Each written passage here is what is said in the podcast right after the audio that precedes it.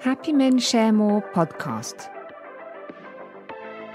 I am Lucy, the English voice for the Happy Men Share More podcast, an intercompany approach that accompanies progress towards greater gender diversity over the long term.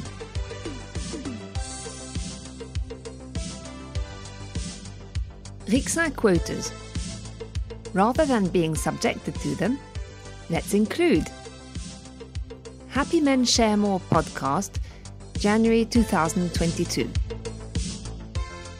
The Rixain Law was promulgated on the twenty-fourth of December two thousand twenty-one. It is named after the French M P Marie-Pierre Rixain, who is the author of the initial law proposal.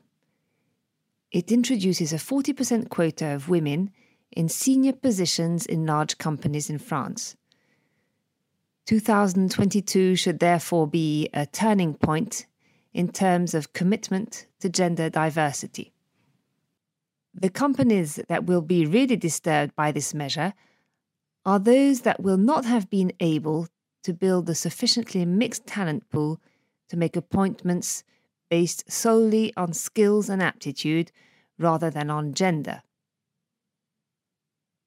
These companies risk being confronted with the two main perverse effects of quotas, namely discrimination against men prepared for these positions and doubt about the legitimacy of the women appointed under these conditions. This, of course, is a major risk of demobilization, discouragement, anger and justice, which can break the pact of trust established between the company's management and its employees, both men and women. In order to avoid all these risks, and whatever one thinks of the relevance or fairness of quotas, it is necessary to approach this new constraint in a constructive way. Taken with intelligence, it can prove to be an astonishing lever of performance and meaning at work for all the employees, men and women. Happy Men Share More provides you with three essential keys to do so. Key number one, look at this future quota without preconceived ideas. What exactly does the Rixain Law say? It introduces quotas in the management positions of large companies in France. Every year, companies with more than one thousand employees will have to publish on their website the possible gaps in representation between women and men among their executives and members of their governing bodies. The objective is to impose quotas of thirty percent of women executives and thirty percent of women members of management bodies in two thousand twenty-seven, then to reach quotas of forty percent in two thousand thirty. Companies would have a maximum of two years, starting in two thousand twenty-seven and then two thousand thirty, to comply with these quotas.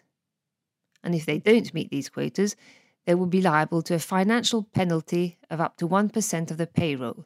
This thirty percent target is not scandalous in itself when one considers that women represent fifty-six percent of the student population, forty-eight percent percent of the working population and thirty-eight percent of managers in France. The drop-off is at the level of senior managers with only twenty percent women and executives with eighteen percent women. It doesn't so much reveal a deficit in women's abilities than the existence of obstacles to their careers, which, becoming increasingly excessive or wearisome, lead them to give up the development of their career, as you can imagine.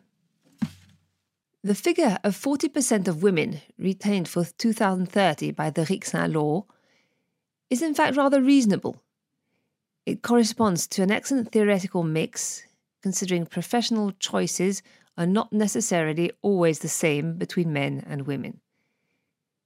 Even if it includes the possibility of sanctions, the law specifies that their amount will take into account the initial situation of the company, the efforts noted in the company in terms of representation of women and men, as well as the reasons for its failure. In short, the progress made will be looked at more than the actual results obtained. These new quotas are rather realistic and can therefore hardly be accused of being ideological. The challenge for the companies is to prepare for them now so that the strategic choice of their future leaders continues to be based primarily on skills and attitudes. Key number two, build on a truly inclusive culture to foster the emergence of talent.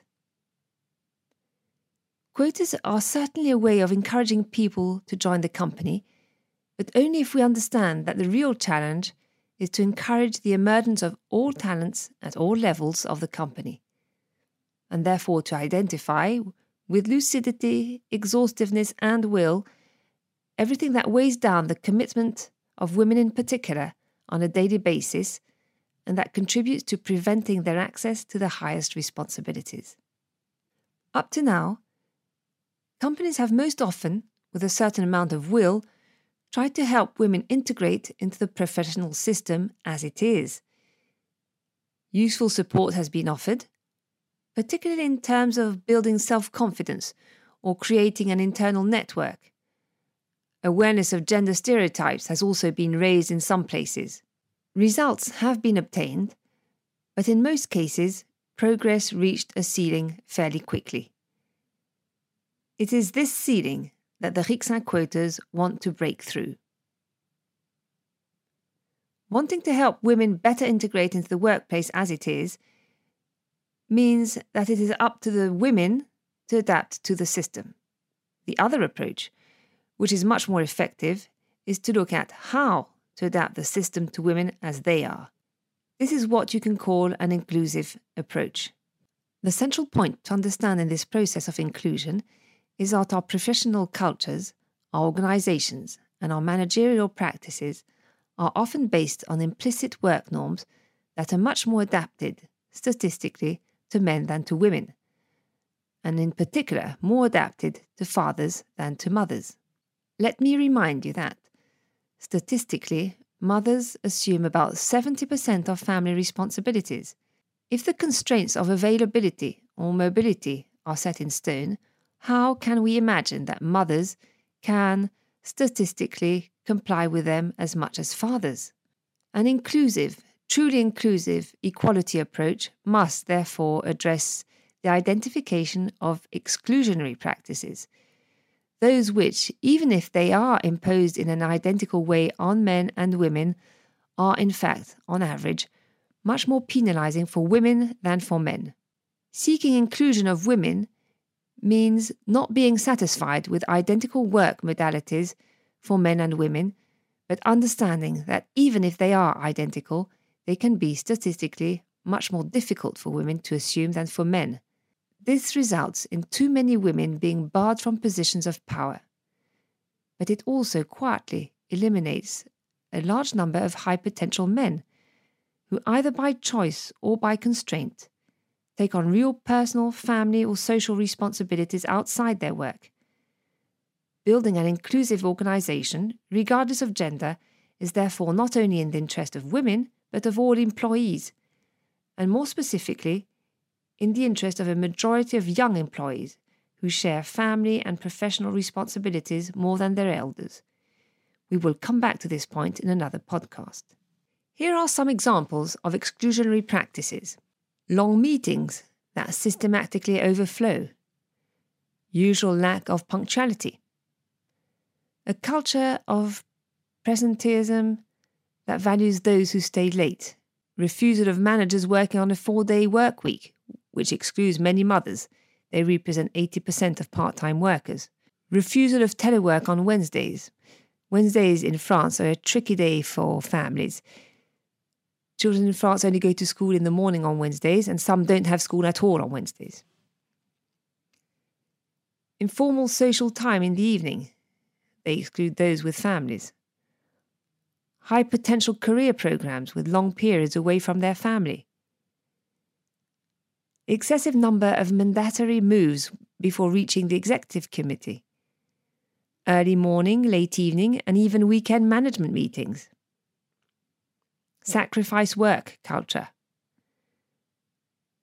management by stress, by emergency, which makes it difficult to control one's workload, and so on. Most of tomorrow's leaders are young parents today.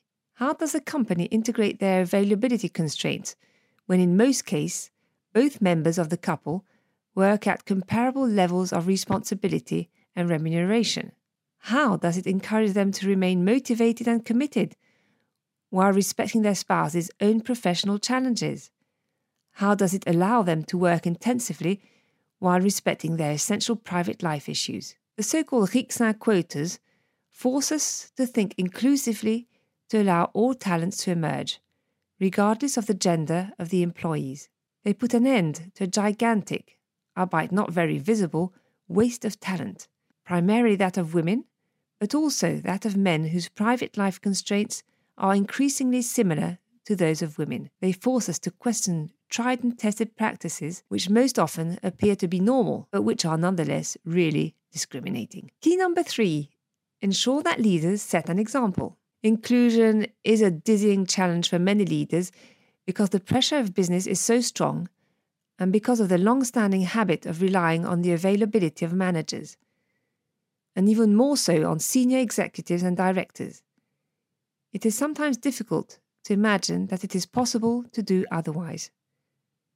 And yet, the attitude and behaviour of managers will be decisive in achieving the gender diversity objectives set by the Rixain Law. It is indeed a real cultural change. It is an evolution of the practices anchored in habits or in imitation, justified by the usual, "Oh well, that's just how it is." Such a change, the opening of such a field of behavioural innovation, cannot be credible if it is not embodied by the leaders. No success can be achieved unless leaders set the example at the highest level. Inclusion can only succeed if leaders are role models. Role model leaders. What does that mean?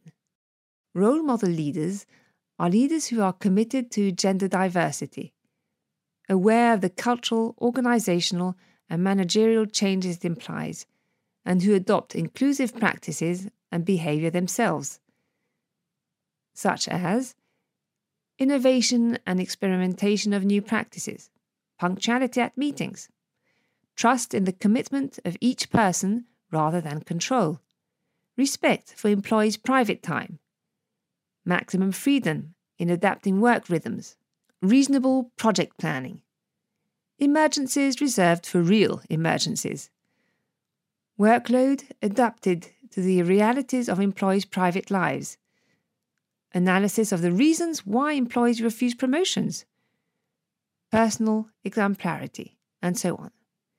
It is thanks to these leaders who are exemplary in their inclusion of women, mothers, and all those who have private constraints to deal with that gender diversity in management teams will be achieved without even the need for quotas.